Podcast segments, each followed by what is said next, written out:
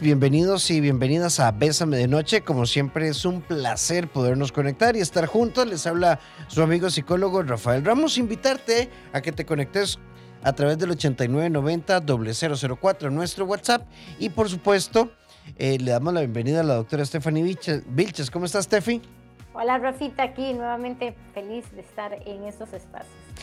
Hoy vamos a estar hablando de la importancia de ponerle nombre a las cosas, independientemente de las corrientes y de los vientos, de las épocas que nos toca vivir. Al menos la propuesta que vamos a traer hoy es que lo que sea, le pongamos un nombre. Cuando yo entiendo lo que pasa, sé qué esperar, aunque sea un enredo, ¿verdad? Porque, a ver, si vos estás en un enredo emocional, llamalo eso, enredo no tu mejor historia, porque no es tu mejor historia. Que vos querás que sea tu mejor historia, eso es otro tema. Pero si le pones el nombre de enredo, entonces al menos conscientemente cuando te duele la panza, ya sabemos o ya sabes por qué es. Hoy vamos a estar hablando de somos un casi algo. Esto tiene futuro. ¿Hacia dónde vamos?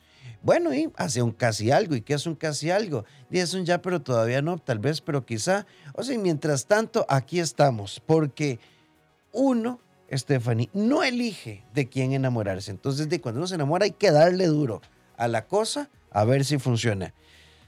Cuánta distorsión en términos efectivos. Pero yo sí creo que si alguien está en un casi algo consciente y le pone ese nombre, entonces no hay derecho a queja. Como dirían las abuelas, porque en guerra avisada... No muere soldado. No muere soldado. Totalmente, Rafa. Y yo creo que es algo que se da muchísimo ahora, ¿verdad? Este, este e, esta relación no relación, ¿verdad? Muchísimos de mis pacientes maquillan la relación como una no relación, pero yo creo que sí, como vos bien decís, hay diferentes tipos de relaciones y es muy importante para nosotros, para nuestro, para, para nuestro sistema de valores, de nuestro esquema mental, para nuestro sistema nervioso, ponerle un nombre. Cuando nosotros nombramos, existe y podemos nombrarlo tal cual. No, mira, es que es solo una persona con la que tengo relaciones sexuales los viernes por la noche. O puedo nombrarlo perfectamente como es un enredo. En este momento lo que tenemos es un desmadre. Pero el, el, lo, al nombrarlo, como que lo ordenamos a nivel mental. Y entonces estas relaciones eh, que nos de pronto nos negamos a ponerle nombre, incluso en esa negación ya tenemos una información de lo que somos, ¿verdad? No por no decir no ha pasado, no por no decir no somos, ¿verdad? De pronto e, esa, esa es una, una idea que tenemos, un, un, un autoengaño que hacemos de decir, bueno, no, si no le pongo nombre no existe, no, la realidad es que nos vemos todos los días y tenemos ciertos acuerdos, y hay un acuerdo de exclusividad y hay un acuerdo de, este, de vernos cada tres días o cada tres meses, no sé, pero entonces pongámosle un nombre, seamos creativos, algo que nos enmarque, y esto es muy importante por varias cosas. Una, enmarcar eh, la parte emocional afectiva para protegerme de lo, de lo que estoy, ¿verdad? ¿Cuál es el concepto que yo tengo de esto versus cuál es el concepto que tiene el otro?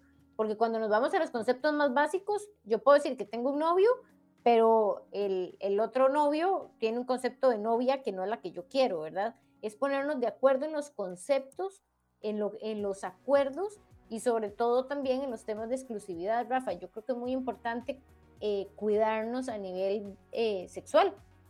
La educación sexual, la parte este, de salud eh, sexual y reproductiva es algo que hay que cuidar muchísimo y los casi algo, como no es nada mío, este, no le puedo decir nada. Entonces es como muy cómodo, ¿verdad? Y hoy que vamos a hablar de, de heridas de infancia después de esto, eh, tiene mucho que ver con la herida del rechazo, donde huimos de ponerle nombre, huimos de este, comprometernos por muchas veces por miedo a ser rechazados o a que me terminen.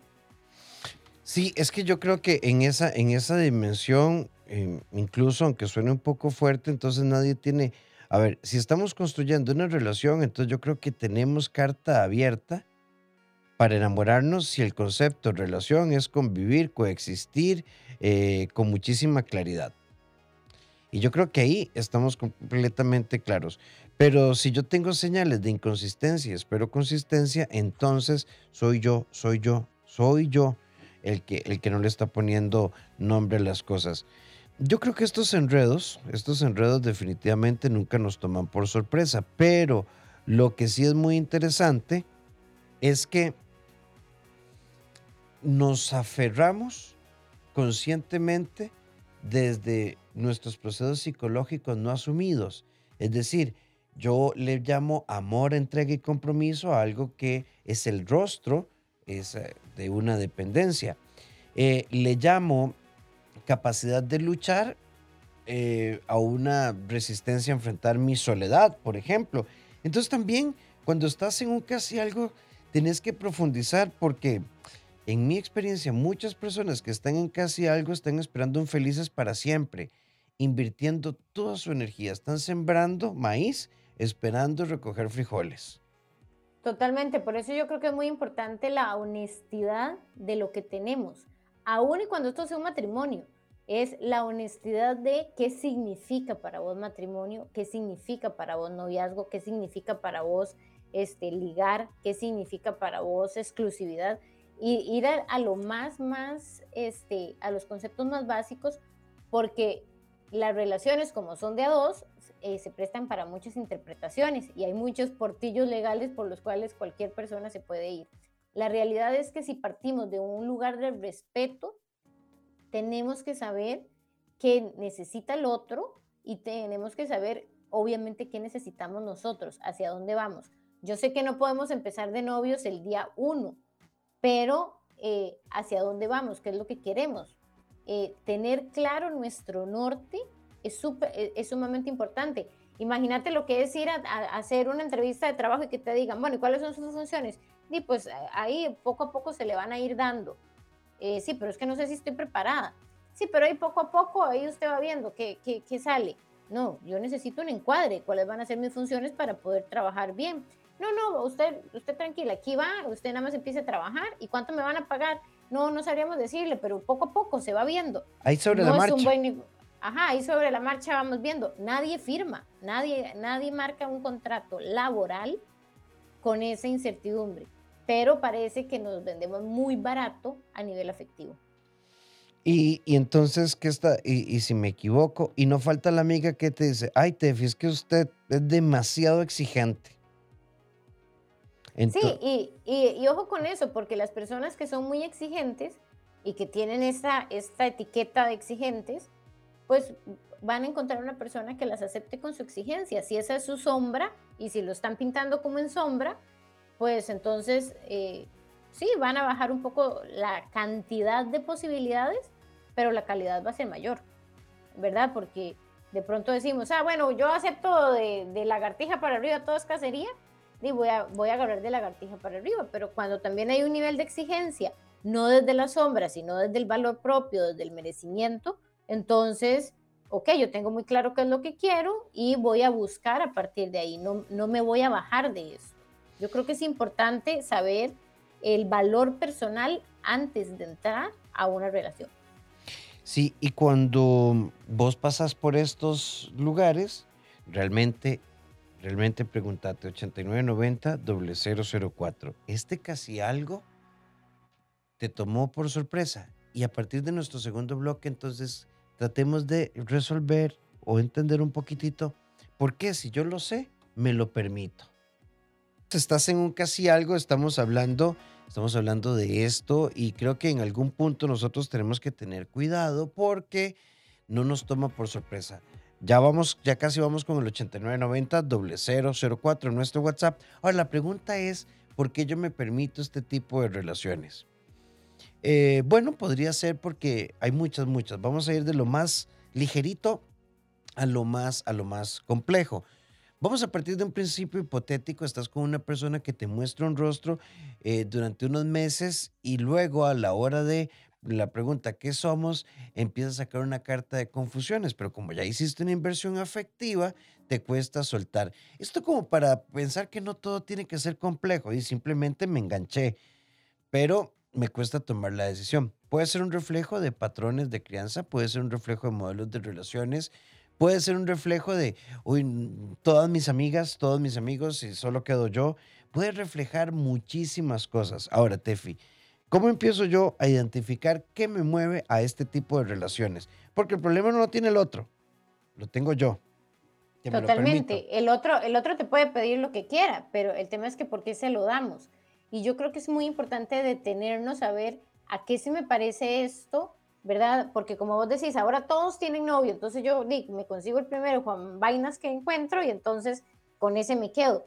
Y, no es eso, al final es no es que lo elija él, es porque no puedo estar sola. Eh, ahí tendría que buscar en mis heridas si hay alguna herida de abandono, si hay algo que me, que me duele de estar sola o de ser diferente a mis amigas, ¿verdad? Tenemos que detenernos a pensar por qué actuamos. Eh, no, yo creo que la mayoría de personas no tiene la disciplina de hacer ejercicios de conciencia reales en los que uno diga, sí, mira, yo veo este patrón en mí, mira, sí, todos los que me consigo son de esta forma. ¿Qué hace que yo caiga siempre en este, en este casi algo? Porque yo permito el casi algo.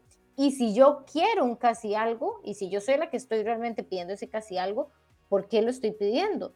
¿Qué, ¿Cuál es la funcionalidad que tiene este tipo de relación?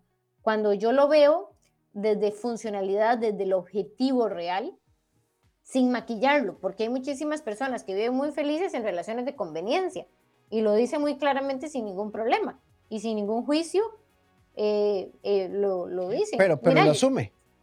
Exactamente, lo asumo. Estoy con esta persona por conveniencia y la paso bomba. Ya ahí no hay un argumento. No, no hay un argumento que le vote eso. El tema es tener la conciencia de que estamos haciendo esto por algo.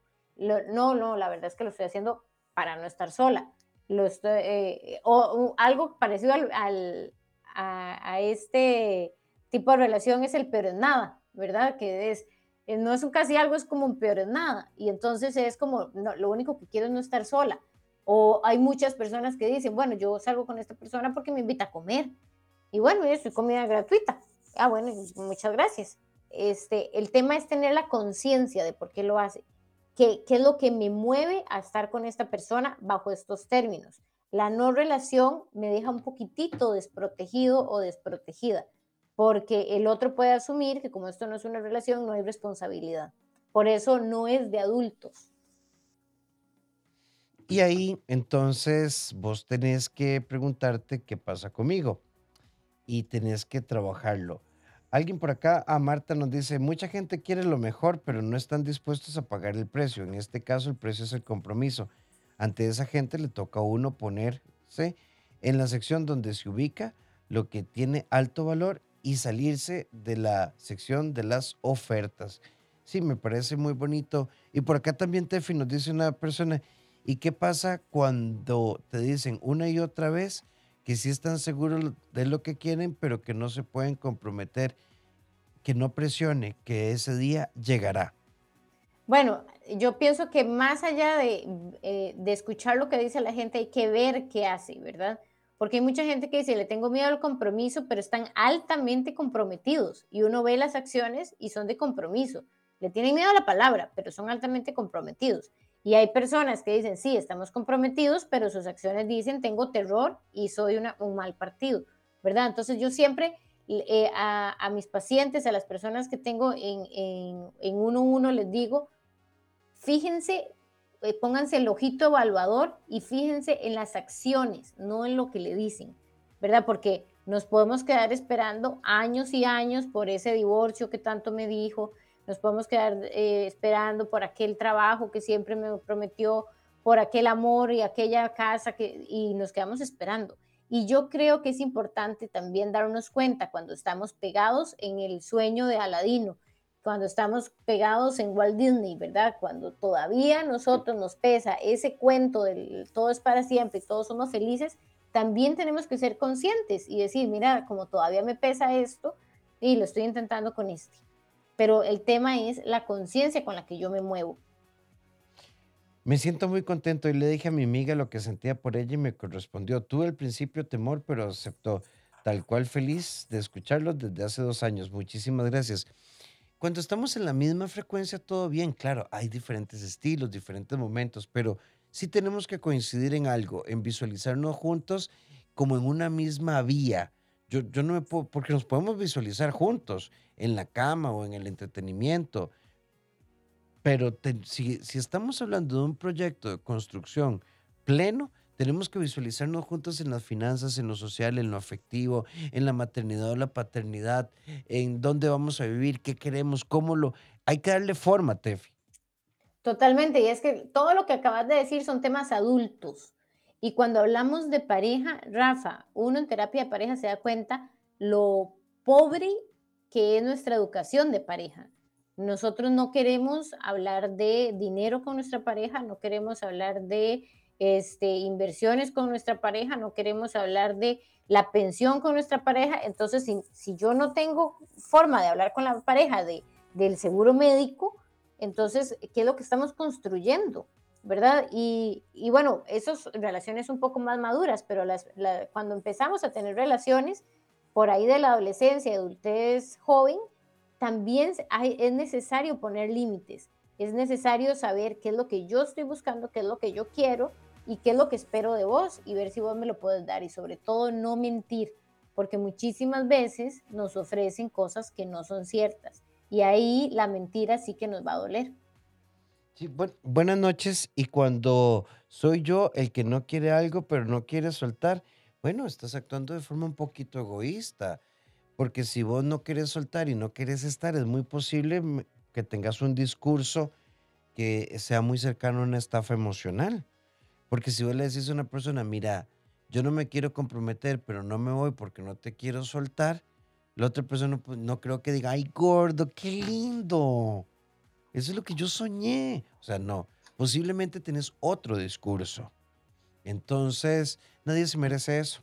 Creo que deberías resolverlo, trabajarlo internamente y desde ahí tomar decisiones. Alguien por acá nos dice, y cuando la otra persona cambia por, las, por lapsos, engaña con sus sentimientos, pero en realidad todo sale a la luz, no aguanta mostrar el cobre, no sé qué quieres decir con eso. Cuando lo identificamos, puedes aceptarlo, pero no entiendo en qué momento las personas juegan con las demás. No, yo tampoco lo sé, puede haber muchas explicaciones, pero para mí el punto es, amiga, si usted lo sabe, ¿por qué se la sigue jugando? Ok, a la primera una oportunidad, la segunda y la tercera, querida.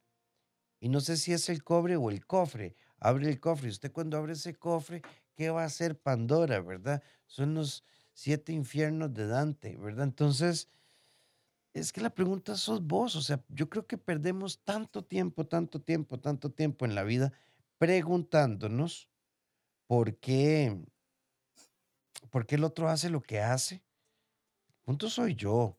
Y, volvemos al ejemplo laboral, o sea, yo por qué me permito estar ahí. Y tenemos que encontrarle respuestas y la respuesta siempre estará en mí. Totalmente, y es que si yo sigo poniendo la mirada en lo que hace el otro y no en lo que hago yo, pierdo total control de la situación, porque yo no tengo control de lo que hace el otro. El otro me puede querer engañar siete mil veces.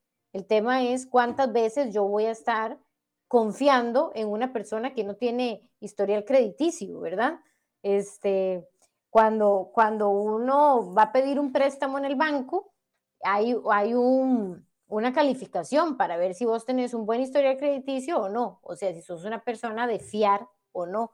Y a veces nosotros nos metemos con una persona que tiene un historial crediticio terriblemente horrible pensando que va a pagar puntual y eso no es así. Las relaciones tienen que ser eh, conscientes, tienen que ser relaciones en las que podamos llegar a acuerdos adultos. Si la persona no reacciona como adulto, pues el que se acuesta con niño amanece mojado. Alguien por acá nos dice, ¿y qué pasa si con el tiempo cambia? Y si explota el avión, entonces mejor no vayas de vacaciones. Y si te da cáncer, entonces mejor, mejor no. Y si me asaltan, y si cae un asteroide, y si me da un infarto, y si me sube el azúcar. Es que, a ver, yo, yo he creído que uno no elige por lo que fuimos ni por lo que seremos. ¿Qué pasa hoy? Tal vez en virtud de lo que fuimos podemos gestar algunas estructuras de análisis para crear una nueva base, pero nunca a futuro. Porque el compromiso no es algo que yo voy a vivir a futuro, es hoy. ¿Vas a dejar de tomar, sí o no? ¿Vas a, comprometerte sí o no? ¿Vamos a ser papás sí o no? Porque hay una amiga que nos dice, ¿qué pasa cuando estás con una persona que te dice que no quiere ser papá, pero por mí lo pensaría, pero al final siempre me dice que no? De eso suena súper dependiente.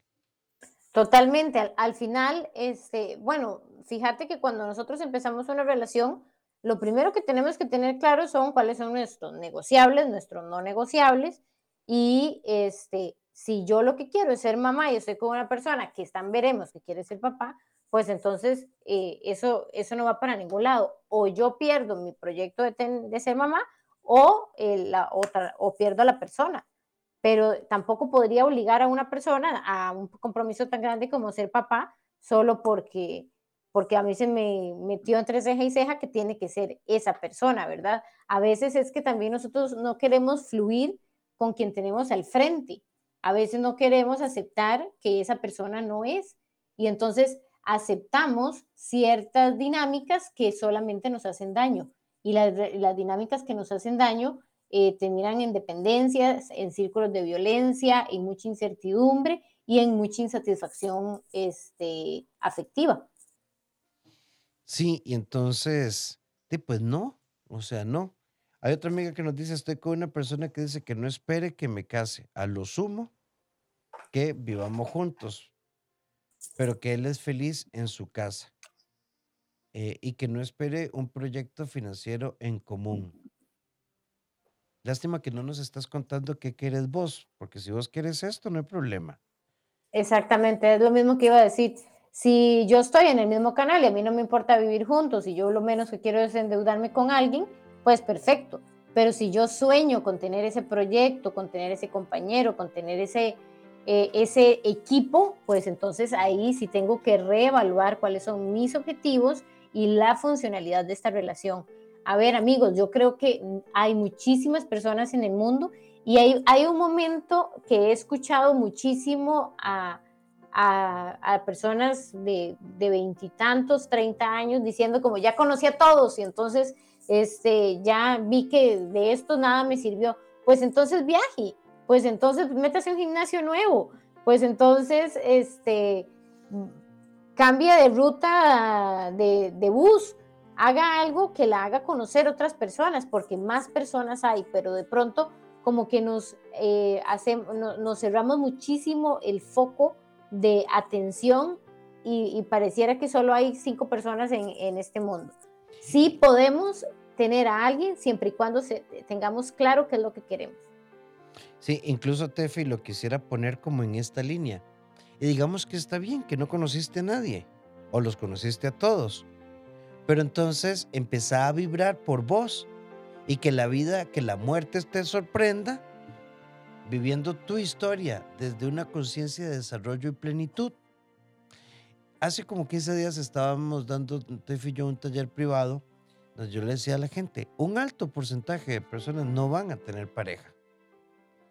Primero porque no existe, en el mundo no existe 50% de hombres, 50% eh, mujeres. Y además dentro de la gran diversidad de parejas que tenemos hoy, pueden pasar mil cosas. Entonces, ¿qué quiero decir? La vida te, ok, acepto, hasta hoy no he tenido pareja, pero entonces empiezo a vivir al máximo, sin cerrarme la posibilidad de tener una pareja, pero tampoco buscándola. Me dedico a conocer y si en ese conocer surge el proyecto, pues adelante. Pero... El, el aprender a vincular con nosotros mismos, el aprender a darnos nosotros, eso que estamos buscando en una pareja nos liberaría de un montón de problemas, nos liberaría de un montón de opresiones y nos liberaría de un montón de dinámicas en las que no somos felices, porque al final terminamos infelices con alguien que, se termina siendo un lastre en nuestra vida. Mientras yo tenga claro por qué estoy con esta persona y le tenga y, le pueda poner un marco de respeto a esta relación, está bien si los dos estamos en la, en la misma hoja. Pero en el momento en el que alguno de los dos está en una hoja un poquitico matráfula, pues ahí hay un problemita y ahí eh, el otro es el que tiene que tener ojito de evaluador. Siempre, siempre, siempre tenemos que tener ojo de evaluador porque no sabemos las intenciones del otro. pero que si con su actuar me dice que estoy en peligro, yo tengo que empezar a actuar protegiéndome. Sí, ve, buenas noches. Una consulta. ¿Y si las malas experiencias me llevan a la conclusión de que no quiero nada con nadie? ¿Ustedes cómo lo ven? ¿Es posible? Está perfecto. ¿Es posible si la motivación no es miedo? Es decir, yo ya me harté y entonces como que me enconcho. Pero si no es, y la verdad es que estoy bien, me siento bien, me siento completa, me siento completo. Estaría perfecto. Yo creo que algo que nos ha hecho mucho daño es la búsqueda, el tema de buscar tener pareja. La pareja se encuentra y llega de la nada, pero cuando empezamos a buscar y buscar y buscar y buscar, y aquello es como, como no sé, como la aventura de la vida y el, y el norte de mi existencia, estamos un poquitito yendo hacia el sentido contrario del sentido de vida si nosotros empezamos a alimentar nuestro discurso, nuestra vida, nuestra, nuestras fuentes de placer, nos damos cuenta que la pareja puede llegar y si no llega, no la necesito porque no e, es mentira esto de la media naranja, ya nosotros estamos completos. Estamos completos y en esta completud que tenemos podemos vivir en libertad y felices. Claro que es lindo encontrarse una pareja, sí, claro que es lindo encontrarse una pareja, pero que sirva, no una pareja que lo que me sirva sea como una piedra en el zapato. En nuestra sección La vida soy camina con una sensación de disfrute y apertura. Te proponemos hoy vivir desde una actitud de sorpresa y no de expectativas. La sorpresa siempre resulta reparadora cuando la miramos como algo novedoso. Las expectativas nos frustran cuando nacen en una proyección de nuestros temores. Aprender, crecer y compartir. Bésame de noche. Buenas noches, nos dice una amiga interesante el tema. Estoy confundida porque no está bien la búsqueda. Yo no ando buscando porque siempre he buscado, he escuchado que el amor se encuentra cuando menos se espera, pero para el resto de cosas en la vida no es así. Yo tampoco creo que el amor llega cuando uno menos lo espera. No, lo que nosotros no estamos buscando es, hola, mucho gusto, soy Stephanie Vilches, este, ¿ves que yo ando buscando novio? No, no. Desarrollo mi identidad, mis gustos, mis preferencias y me relaciono con personas afines. Sobre la marcha, ya veremos. Pero es que hay personas que andan... Em, y a todo esto, por ejemplo, puedes abrir Bumble, por ejemplo, pero para conocer gente, no para encontrar pareja.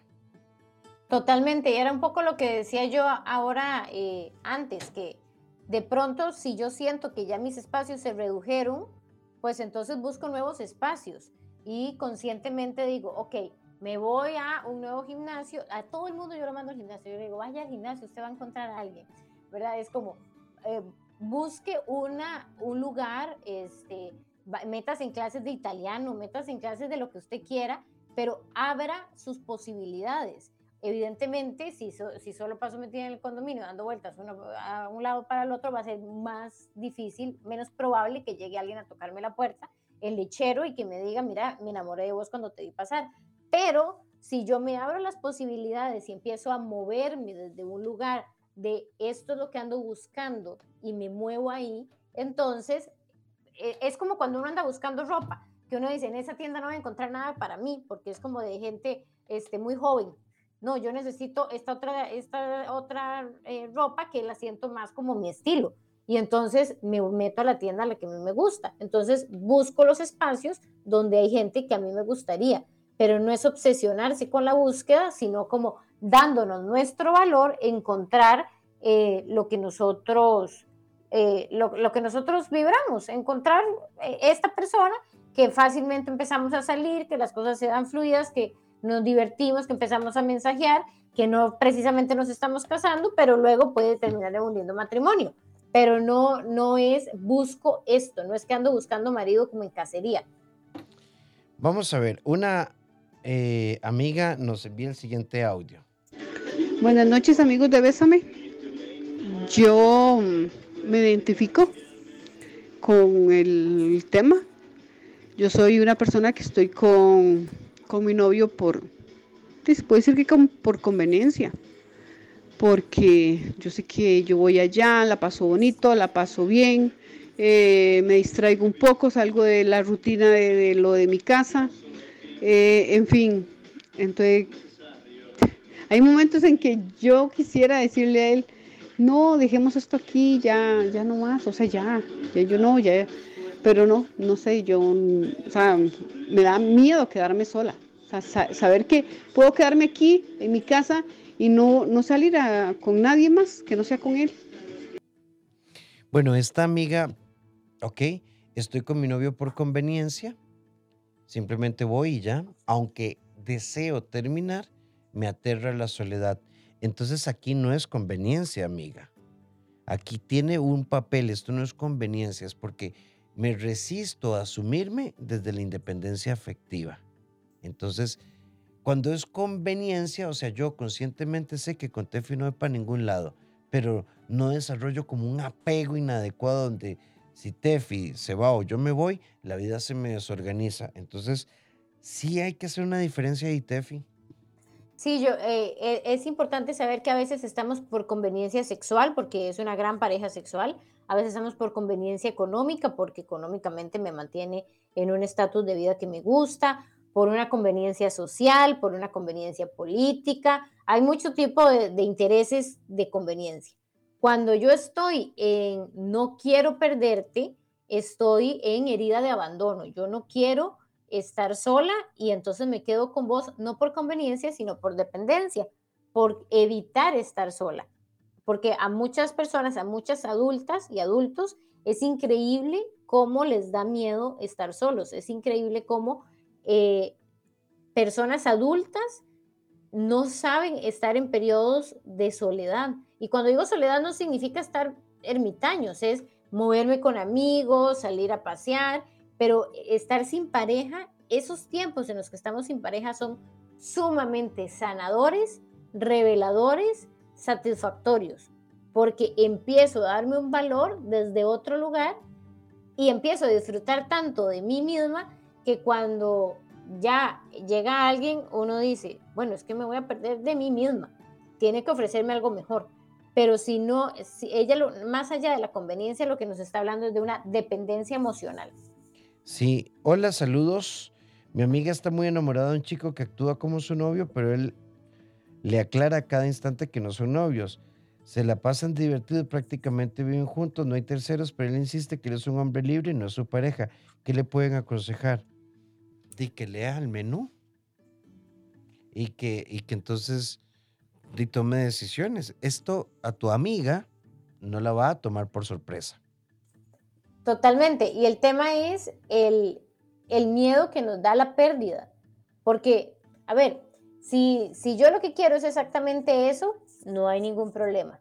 Pero si yo lo que quiero es un novio y él me está haciendo muy claro que no quiere un noviazgo, pero actúa como que sí, pero no me está ofreciendo eso en el contrato, pues entonces yo tengo que tomar decisiones como adulta y luego no arrepentirme porque luego pasa que es, y yo que le dediqué 10 años a esta persona, sí, pero es que fue muy honesto desde el primer día, ¿verdad? Entonces, usted le está dedicando tiempo a esta persona por, porque usted así lo asume, porque usted es un adulto que quiere pasar el tiempo con esta persona, pero esta persona no le da este buen interés.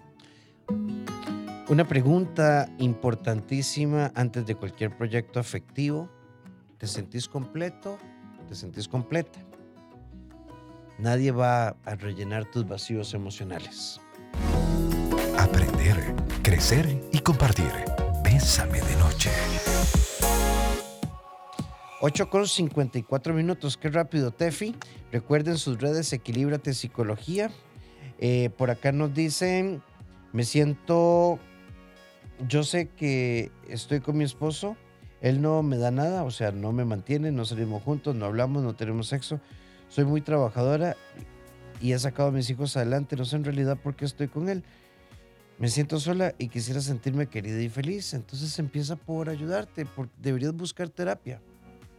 Totalmente. Y, cuando hay algo ahí que yo no entiendo, eh, yo te invitaría a buscar heridas de infancia y también te invitaría a buscar ganancias secundarias, porque de pronto las ganancias están ahí, pero no están tan tan tangibles como, ay, bueno, es que como es un millonario, aquí me quedo, ¿verdad? No, a veces hay una ganancia secundaria, a veces la ganancia es que yo lo cuido, la ganancia es el estatus, la ganancia es que yo no quiero enfrentar un, divorcio, ni quiero este, enfrentar la sociedad. ¿Cuáles son las ganancias secundarias de irme y cuáles son las ganancias secundarias de quedarme? Y ahí ella puede hacer una balanza, pero sí, la terapia se está cayendo. Eh, buenas noches, gracias. Y si uno simplemente decide terminar con una persona con la que sabe que no va a construir una relación, pero llegamos a un acuerdo de vernos los viernes cada 15 días para tener sexo, eso estaría bien. Yo tengo muy claro que ya terminamos. Ese es su cuento, querido. Usted no terminó. Ustedes modificaron el patrón de relación, dejaron de llamarse y buscar. Hace un test, muy sencillo. Él o ella, no lo sé. Hoy sube una historia pegándose aquella apretada, ¿verdad? Que parece un laringólogo, ¿verdad? Se ocultando aquella garganta. Y vos decís, ay, qué lindo el flaco, ve con la persona que anda. Y si no te mueve nada, nada, nada, nada, nada. Pero si esto es que hay que ponerle nombre a la cosa. Terminamos, oh, pero llegamos al acuerdo de vernos cada 15 días. Entonces no terminaron.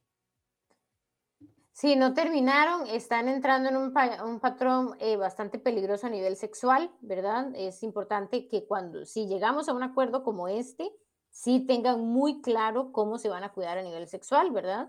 Este, qué es lo que hacen las parejas abiertas y que está perfectamente bien establecido en acuerdos.